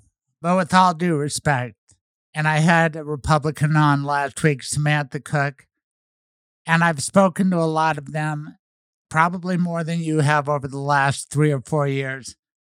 And they don't want to hear it about Kamala. They're not giving her a chance. They're not recognizing the achievement. So maybe in a dream world, people on the other side would act that way, but they're not. It's a milestone. And I think everyone should recognize and appreciate the moment in history. It's exciting, not only that I'm South Asian and she has South Asian heritage, but it's more so. I keep saying East Asian. I'm sorry about that. Oh, no, no, not at all. It's exciting that uh, I'm South Asian and to have somebody who I can see myself or my family in in the immigrant experience. But it's just exciting to have a new milestone to be broken it's shocking that it has taken this long to have a female vice president in the United States. It's shocking that our country hasn't had a female president. These are simple, basic steps that our country should have had by now. And I'm, I'm glad that my kids get to see it. You keep talking about your kids like you have a bunch of them. Prove it. How many do you have? I have three kids. How old are they? I have a almost 11 year old, a almost nine year old, and a eight month old. And your wife is a world renowned physician as well, right? That's correct. She's quite remarkable. What a neat life you have. But the other thing about Kamala is that she dragged along one of my peeps. For the first time in the history of America, a Jewish person is involved either in the presidency or the vice presidency. Doug Emhoff, Kamala's Ashkenazi Jewish husband. How about that? It's exciting. All these things are movements and steps in the right direction, and it gives me hope for uh, where we can go. Right, but a lot of people don't like it. And I dare say our grandparents, may they rest in peace, probably would not have approved in marrying outside the faith, right? Or people of different skin color. I think it's great just like you, but when I grew up, and I'm a lot older than you, but I bet when your parents grew up, the concept of intermarriage was forbidden. Am I right? That's correct. I look at myself as a progressive. I am looking forward. I run my law firm with my business partner and my partners as a progressive we look forward. Any company that refuses to change and who refuses to modernize or move forward and keeps looking to the past and reminiscing that, oh, it was better then, rather than saying, well, how do I look to the future and see where things are, whether it's LGBTQ rights, whether it's interracial marriage that we hurdle that we have overcome. I just keep looking forward. And just because something makes me uncomfortable doesn't mean it's right or wrong. I'm just looking at well, where where should it be? What what provides equal rights and equal justice to everyone? And I think if you look at things that way, and we recognize our own bigotries and the bigotries in our own families and those around us, and we work to overcome those, then we're progressive and we're going to have a progressive country that keeps wanting to move forward and advance. Okay, we're almost diving into the Trump part of this show. But before we do that, I just wanted to drift around the edges a little bit because I like what you are saying. It's the way of the world. At the same time, I don't know if your children move totally away from the South Asian culture or their roots. Wouldn't you want your heritage to go on? Absolutely. And we instill a value in our children of respecting all different cultures. And they understand that they have grandparents who were the first in our family to come to this country. And we have on my wife's side parents who have been here for generation after generation. And we instilled in them pride in their Indian background and in their Indian heritage and in their Indian cultures. And I think that's important. And that's what's amazing about this country. We've gotten away from appreciating each other's differences and appreciating each other's cultures. And I think when we start to do that, that can move America into the right direction where we're not saying, well, we don't want them or we don't want those religions or those people in our country. Uh, rather, we're judging people based upon their actions and we're b- judging individuals based upon the way they treat others. And, and that's what I've tried to teach my children. Uh huh. Do you think there is white privilege? Absolutely. I think there's privilege.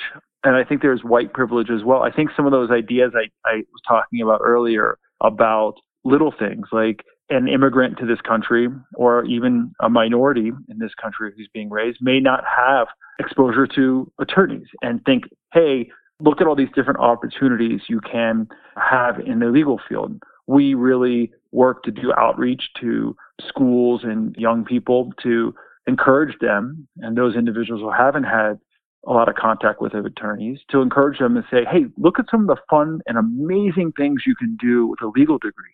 Look how you can help minority communities. Look how you can help people who, who don't have a voice if you get a law degree. And I think it's eye opening for them just to hear from an attorney and say, hey, that person looks like me or that person sounds like me. And so there is privilege when you grow up not seeing or hearing anyone who looks like you or sounds like you in those positions. And that's why the election of Kamala Harris is the first female vice president is so exciting. Young girls can look up to her and say, hey, that's someone who looks like me. I can do that. Young minorities and immigrant families can look up and say, hey, my kids can do that. And that's so exciting, at least for me. I look at her and I say, look at her. She was a prosecutor. She grew up like I did. Of course, she reached heights I could never obtain, but I think she's a fascinating story. It's an American story, and it's all for the better. At the same time, we've seen an uptick in white supremacy. And I think that's part of the January 6th insurrection, the Proud Boys, the Three Percenters, the Oath Keepers, the Groypers, all these lousy neo Nazi type groups. We've seen a reemergence of that. I was thinking that our kids would be better. Maybe this is the last gasp of racism. What's going on, Siddhartha? I think those groups and people with those ideologies have always been here. They have just felt empowered to speak their mind and to publicly show their hatred. And they've been empowered by the political climate and the political culture. And I will even say they've been empowered by the former president of the United States. I think I know which one. Go ahead. Yes, absolutely. President Trump. to say those horrible things. And, and I think they've been empowered to do that. And I think also social media has effect on it. I think people are getting more and more radicalized by social algorithms on YouTube, on Facebook, on all these different sites, which when you're getting a product for free, that means you are probably what they're selling. So by keeping you on their website longer, and the way you keep someone on uh, website longer is by increasing the sensualization of what they're watching, increasing the drama of what they're seeing. And I think that can result in radicalization. And this is nothing new, obviously, that I'm saying. There's documentaries made about this. But I think those two things in combination have resulted in some of the unrest we've had in our country.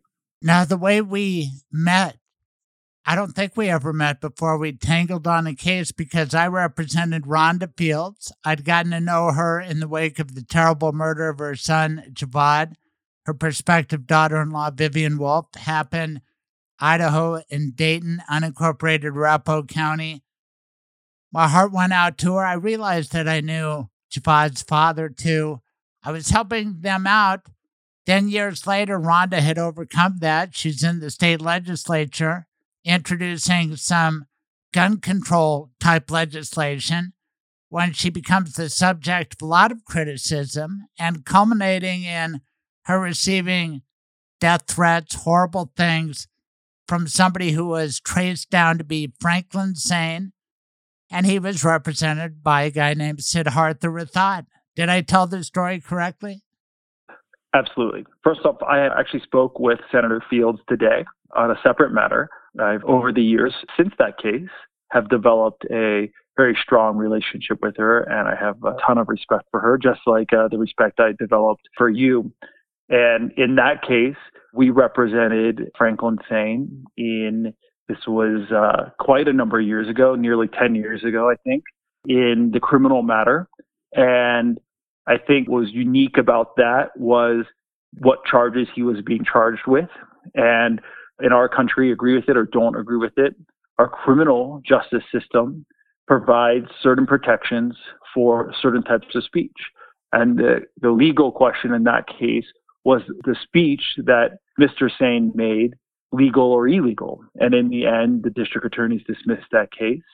But I can also empathize and recognize the hurt and the harm and the fear that Representative at the time and now Senator Fields felt over that. And I think we were able to, as attorneys, work really well together in crafting and agreeing on a alternative in the civil side. We agreed to a having a civil restraining order, and Frank Sain was in the military. He was injured in the first Iraq Gulf War, and he had overcome some problems, but relapsed in that process. And it was a very difficult time for him. And he, through that process, got the help he needed. And I think Senator Fields was able to make sure that her family was safe and secure, which I think was important to you and I. And I think that's a great outcome in the civil side. It's a great outcome when we can, you know, resolve an issue by working together as attorneys. And it's one of the things I'll always remember. I don't have to agree with the things that Frank Sain said to represent him. I have represented people who've said horrible things, and I respect their right to do it. If someone wanted to burn a religious book, okay, my business partner is Muslim, and if someone wanted to burn Qurans and the government told them they couldn't, we would be the first firm to step forward and say, you know what? If you're not doing it with a weapon and you're not hurting anyone, then you have the right to do it and we'll represent you in your right to do that. And that's what's great about this country. I'm excited that these Proud Boys and the other hate groups that you've talked about are showing their face and coming off the dark web because now we know who they are and they're doing it in the open and there's a consequence for those things. And whether it's in your employment or whether it's you know, with society, but it's also showing us which of our politicians are willing to stand up for what's right and which of our politicians are willing to say, no, there is a right side here. There aren't good people on both sides. There are truths and facts, and we need to recognize that. That's different than the criminal justice system. That's about morality and whether we're going to take a stand against saying, you can say horrible things. You can say, I think white people are better than minorities, or I think men are better than women. But you know what? I know what you're saying, and I know it's wrong. And I hope our politicians stand up and say, I agree it's wrong. We do a lot of employment law. If you don't want to pay your female employees as much as your male employees. No, I got it. Let's stick on uh, white supremacy for a minute. Sometimes I wonder about white privilege. Am I a beneficiary? Maybe. Is there a Christian privilege? We could talk about that all day, but I'd rather talk about the First Amendment because I had to learn a lot representing Rhonda Fields. It's your normal area of practice, but I argued that what Frank Sain did was a true threat, and that's an exception to the First Amendment. And that leads us to the Brandenburg v. Ohio case, which talks about how far you can go in whipping up a crowd and when it becomes incitement of a riot. And it has to do with the imminent threat and who you're talking to.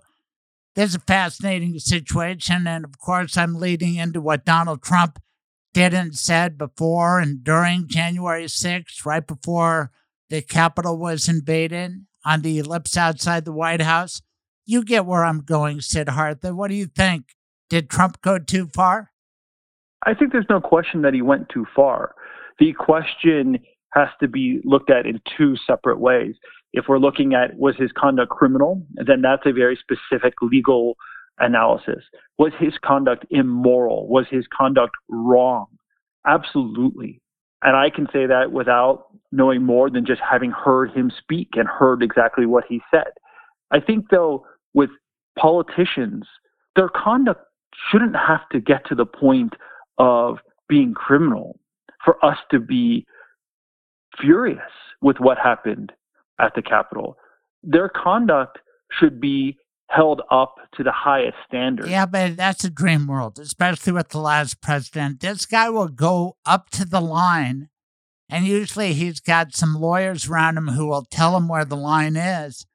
And maybe he figured since he was a mile away from the Capitol, he could say those things as opposed to if he said it right on the doorstep of the Capitol. Do you know what I mean? He's always pushing it to the limit.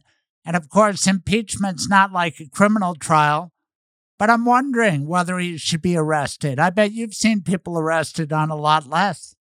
Absolutely. And I wouldn't be able to answer that question. You need to do a deep dive into the both criminal and federal and well dc is going to fall under federal law but it, there needs to be a deep dive analysis on that i think he's done other acts that are uh, criminal i think there are likely going to be uh, affidavits for arrest for tax fraud and for charity fraud and possibly campaign finance fraud coming out of different states how about his attempt to influence a public official down in georgia hey get me just the right number of votes could you please Absolutely. And I think responsible politicians and responsible district attorneys and U.S. attorneys need to look into these.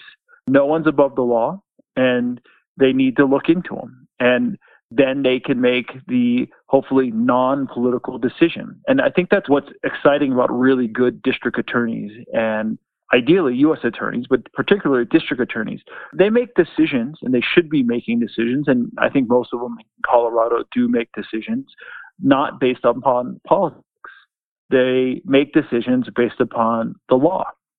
And that's important. And when we recognize that's how the system's supposed to work, and we hold our elected officials, which are DAs in Colorado, they're elected, and we hold them accountable, we'll have a better system. All right. So trial of the century. I don't know if it's going to peter out. Maybe it will, maybe it won't, but I hope they go through with it. Diana DeGette, Joe Neguse on the prosecution team. First of all, do you think the trial should go forward, even though 45 senators already said, nah, I don't think so? I, I think that argument for saying that Donald Trump is now a private citizen and therefore can't be impeached is seriously flawed. You have a Republican leader who held up the bringing of the charges while he was in office, one. But two, if what those 45 senators are saying is true, then any president, or for that matter, any elected official of high office can do unconscionable and criminal acts on the last days of office and then not be held accountable. That's not what the founders had in mind when they drafted the Constitution, and it doesn't make any logical sense either. So we need to, again, people need to take politics out. I get it's a political situation, but you need to take politics out and you need to look at it for what it is and look at the facts of it, regardless of whether you were for or against Donald Trump. But it is a political event. Politicians are deciding. And have you ever seen a situation where everybody's conflicted? They were all victims, they were all witnesses, but everybody agrees it has to be heard by the Senate. And they don't have to follow the rules we would in a trial in Colorado or in federal court they get to make up the rules. Although I think they're going to be guided by a sense of what's fair, including doing the Brandenburg analysis of did Trump go over the line and incite with his words something that became criminal, like shouting fire in a crowded theater. You know what's really interesting is the last four years have shown us the fragility of our democracy. They have shown us that our democracy is something that we have to cherish and we have to tend to and care for. And if we don't, it can be destroyed. And it's not that hard. I think six years ago, if you were to ask someone, can the democracy be destroyed? The average American person would have said, no, that's not, it's impossible. And if you ask people today, I think people are recognizing that we have to take care of our republic. And how do we do that? We do it by becoming educated on our government. Uh, we do it by holding our elected officials accountable, and we do it by educating our children to understand the Constitution and understand uh, the oath I took as a Marine officer to protect and defend the Constitution of the United States. You took the same oath as a Colorado lawyer, right, to uphold the Constitution? You know, it's different. It's almost the same oath as the President of the United States that a Marine officer takes. It's the oath to support and defend the Constitution of the United States against all enemies, foreign and domestic. It's almost identical to the presidential oath. I, I think that tells you something about the military. And I think even lawyers, we have a similar type of oath. It's a little different, but I think we should all go back to those oaths and take a read of them and maybe say them again to ourselves. All right, we've both agreed that the trial needs to occur. Now, what you just said makes all the sense in the world to me. We need to educate the public. The first opportunity is this trial of the century. Put it on in prime time and make it great. Make it great by, like when I got to cross examine Franklin Sain, I think that was pretty great. It was exciting. And you know what I mean? You get to cross examine somebody who's adversarial with this in mind and knowing that you have to grab the American public. It's the only way to get the politicians to go along, show how corrupt Trump was, how he set this up with his tweets, his Roger Stone, his Mike Flynn, his behind the scenes connections with the Proud Boys, etc. I hope they're building a big case. Am I onto something, Siddhartha? How would you do it? You know, I think this is different than a civil or criminal case. I think this is something that we need to do with recognizing that it's a horrible situation, that no one should take joy in being in it or being involved in it. And I think all the senators need to put aside their politics, put aside their party, and say, I'm going to listen to the facts and I'm going to decide based on the facts. I, I actually would suggest that to some degree, I think the American people need to hear the evidence as well. But I would almost suggest that this is a somber occasion and a sad occasion. Who would you put on as your first witness? I don't know. I don't know the answer to whether, you know, they can force the former president of the United States, now that they're saying he is just a citizen, to come and testify. And I don't know all the different intricacies and backgrounds. And that's what's one thing that's really unique in a case. And Craig, you've tried tons of cases, and I've tried, you know, 50 some trials as well. And you've tried way more than that as a district attorney. So we have so much more information than the public or the juror or even the judge has about the case. And the two sides, the lawyers have so much information that they're in the best position to make those type of decisions and those type of trials calls. And that's what's exciting to me about being a lawyer. It's picking out those little pieces of information and saying, this is important and this is the theme and theory of my case. Uh, when I teach at the National Institute of Trial Advocacy or I teach uh, trial ad at University of Colorado School of Law, I hope to get that excitement that you have and I have about trials out to these young students because it's so exciting to get to be in the driver's seat.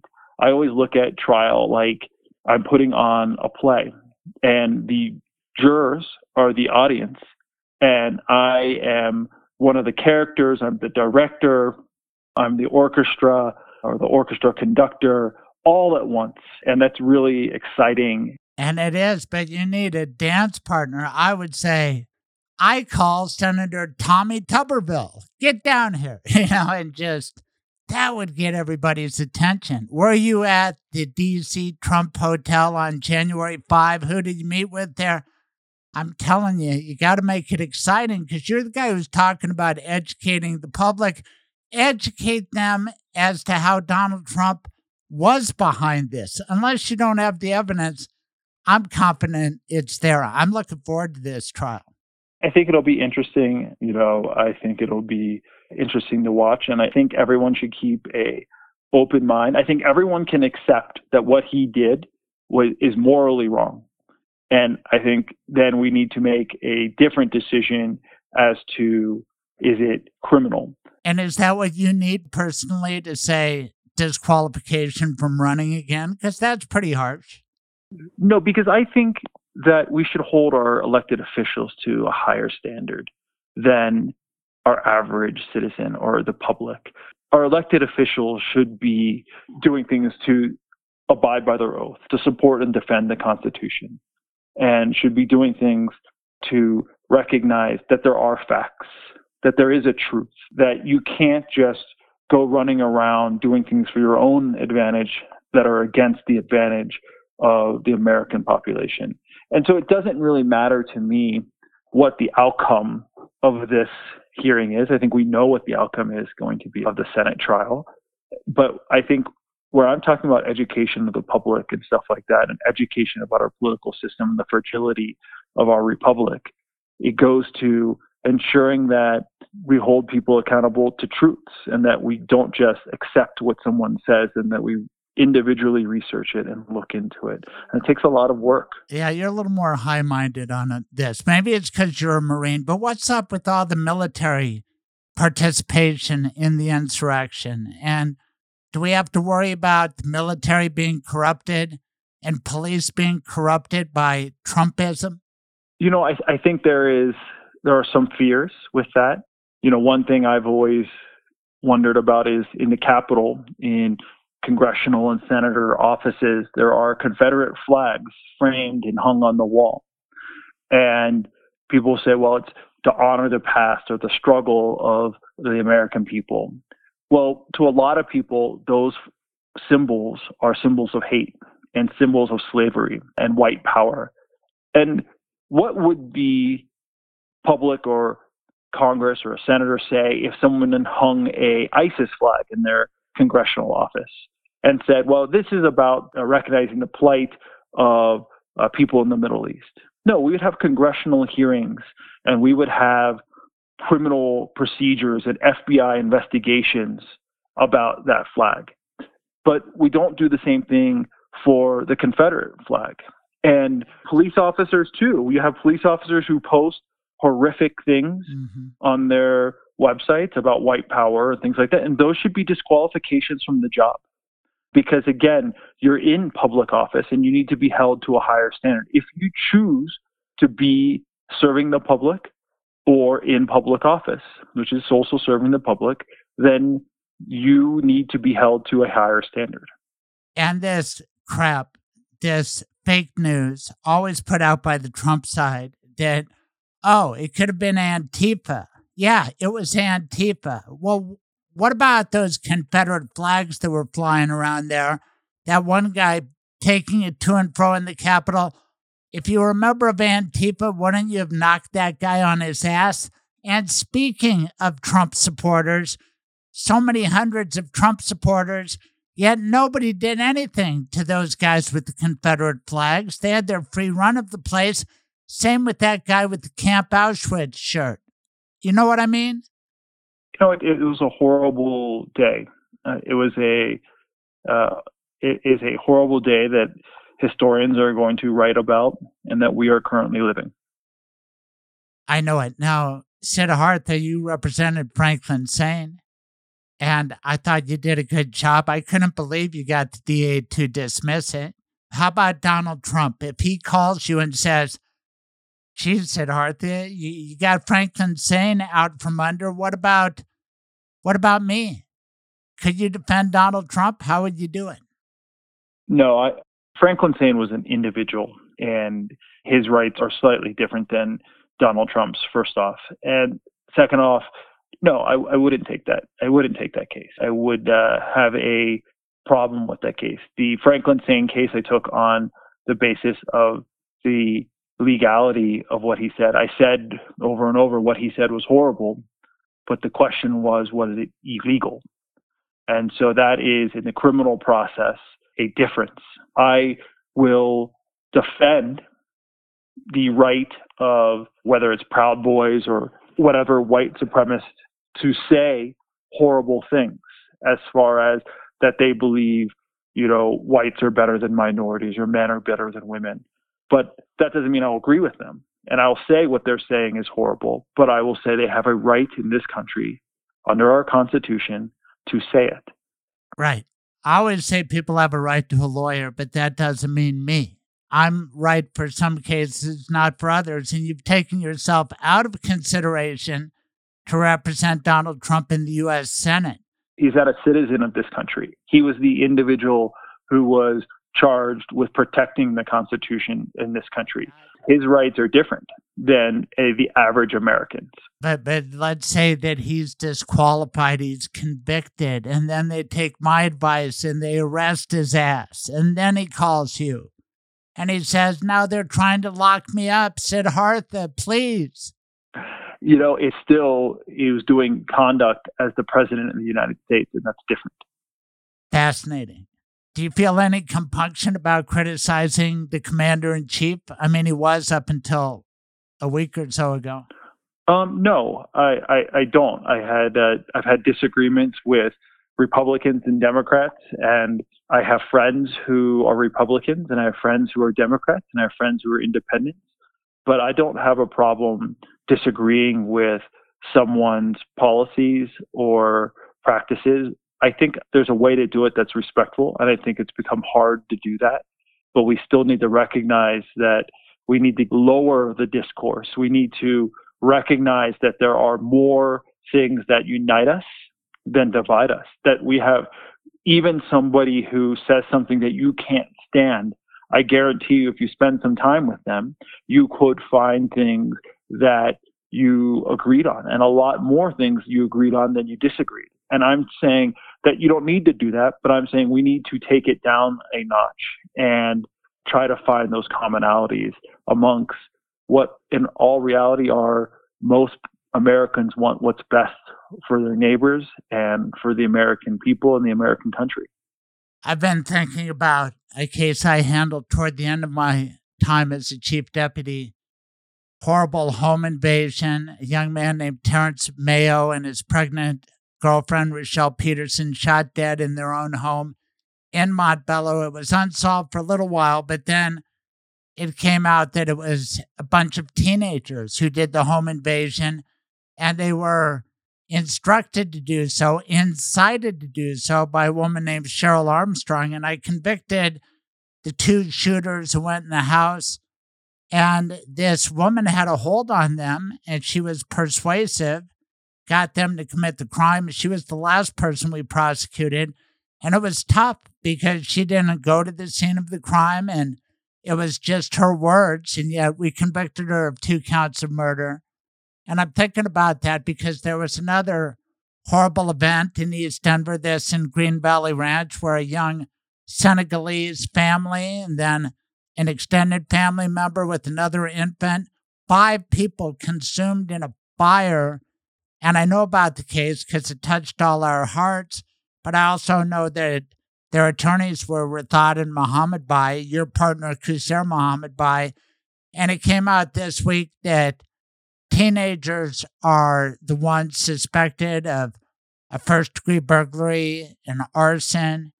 I don't know what was behind it, but I know it's a sickening feeling when it happens and young people are involved. Your thoughts, Siddhartha?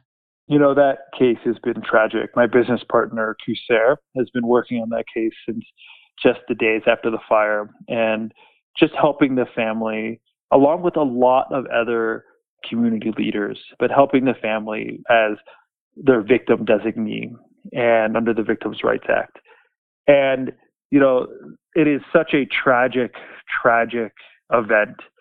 Again, I think it's one of the powers we have as attorneys. We can help people when it is the worst time in their lives. We can be there for them, even if it's, as in this case, sometimes just as simple as being there to to help them with forms and to help them with paperwork and not charge them and just be there as a good person to do a good thing for someone in a horrible situation. And that's what Qusair and the other members of our firm have been doing with this family, and we do routinely. It's both heartbreaking and rewarding to get to help people in these tough times. And I hope that people listen to this and say, hey, you know, that's what I can do with a law degree. I can really help people, and you can. That's what's so exciting. You we were talking earlier about you know young people and and you know having contacts with the law or knowing about the law. You really can do some really great things with a legal degree. Yeah, Godspeed to that family. I'm so sorry for their loss. And then you represent another family afflicted by tragedy. Gary Black, I think people remember he was a grandfather. A criminal came into the house, was doing terrible things to the grandchild. He rescued his grandchild. The police came. Gary Black came out to see the police, and the police shot him to death. Tell us what happened. Did I get that right? What happened? What are you guys doing about it? So, Gary Black was a four time Bronze Star recipient. He worked his way to the Citadel and was a Citadel graduate, and then went to the Vietnam War as an infantry lieutenant, uh, actually an intelligence officer, and he received four Bronze Stars in uh, the Vietnam War. And I've done a little research as a military officer, and I can't find another individual who's ever received four separate Bronze Stars for separate commendations. So it's really quite remarkable. And then from there, he went and he was a federal agent with the IRS. He was retired, enjoying his golden years, and an intruder broke into his house and he saved his grandson from a horrific, horrific crime, and he was killed. It was a absolute tragedy, absolute tragedy, and we were privileged to get to represent Mrs. Black uh, and help her through this horrific killing of her husband my gosh, the cases we get involved in. And I just want you to talk about something you educated me on and you think about a lot, given the cases that we handle, the effect it has on people like you and me to deal with tragedies. What do you think about it and what are you going to do about it? You know, it's known as a secondary trauma when you work with victims of crimes a lot, doctors, therapists, help but take on a little bit of their pain each and every time. It makes us good attorneys when we do it, but it adds up and it builds on the attorneys and the staff, uh, paralegals, and investigators in our office, and it takes its toll. And so we really encourage the people in our office to recognize that and to take time with their families and get the mental health time and breaks and treatment that they need to continue to be able to fight the good fight. And it's something you have to be cognizant of. You have to recognize that it's happening. Hey, I'm snapping at my family. Why? I don't have as much patience as I used to. Why? And I think we need to recognize those things, all attorneys, and be really aware of them. And in our office, uh, we are because, you know, unfortunately, you know, every year we attend, you know, numerous funerals for our clients. Their families need help, and we help organize. Our, our legal staff have become experts in planning funerals, and that's, you know, that shouldn't be something in their job description, but it is. And you know, when you're sitting there with a family at a funeral, just just to provide them comfort and let them know, hey, we can help you, and you help them with all those things, the paperwork that, that's confusing when they're going through it. You kind of become a little bit a part of the family, and you're there to support them in whatever they need and at whatever level they want you to be involved. But it does take a toll, and it's uh, it's something you have to deal with. You are a Renaissance man. What was your rank in the Marines? I left as a captain. Captain Rathod? And I understand you were a sharpshooter. Am I right? I uh, I shot okay. I was a much better uh, with the pistol than the rifle, but I uh, I was I was a good shot and uh, continue to shoot today. It's fun to talk to you. You are a big part of the legal profession in Colorado. I can see you making policy for years. I bet you're a great dad, and thanks for your service to the country. And you are a welcome guest anytime in Craig's Lawyers Lounge. Thank you so much for having me, Craig. You You're have a welcome. wonderful night. Have a great week. Bye-bye. Bye. You too. Hey, will you just do this for me? Go to my website at craigsilvermanshow.com. Scroll down and look at that picture of my pal, Dan Levitt. He's a professional sales trainer and coach with Sandler Training. Now, Sandler has been doing this for many decades with great success. If you are in the sales business, then you need some training. Maybe you have already had it. God bless you. But if you feel like you are falling short, that you could learn some skills that could increase your income, Sandler knows what to do, and my friend Dan Levitt knows as well. Look at his face on my website and tell me if that little smile on his face does not make you want to smile back. I do, and I don't smile all the time. But Dan Levitt is fun to talk to, and he will give you a great deal if you say, Craig sent me. Call Dan Levitt. First, look at his picture, smile back. 303 829 2107. 303 829 2107 for the best possible deal. Tell Dan Craig sent me. Thank you. Gosh, it's hot in here. Did that toaster catch on fire? It wasn't that. You choked on that bite of burnt bagel. Why is everything all red? The heat is unbearable. Where am I? Excuse me, Your Dishonor. May I step in on behalf of my client? Mr. Silverman, proceed. Tell me one redeeming good thing your client did. He was a faithful listener to my radio show. Not good enough. He had decency and compassion for his family. He did end of life planning with Michael Bailey. The Michael Bailey? That is kind to your loved ones. That is smart and way too decent for this place. Your client can go. And what about me, Your Despicableness? Why should I? Michael Bailey is my lawyer, too. Go on then. Get out of here. Now, part of that was serious and part of that was fictional. But you will die someday, and if you don't make a legal plan, the government will make one for you. Call my lawyer, Michael Bailey. His rates are reasonable, and he can meet with you and your spouse wherever you want and on weekends and evenings. 720 394 6887 or online at mblawllc.com.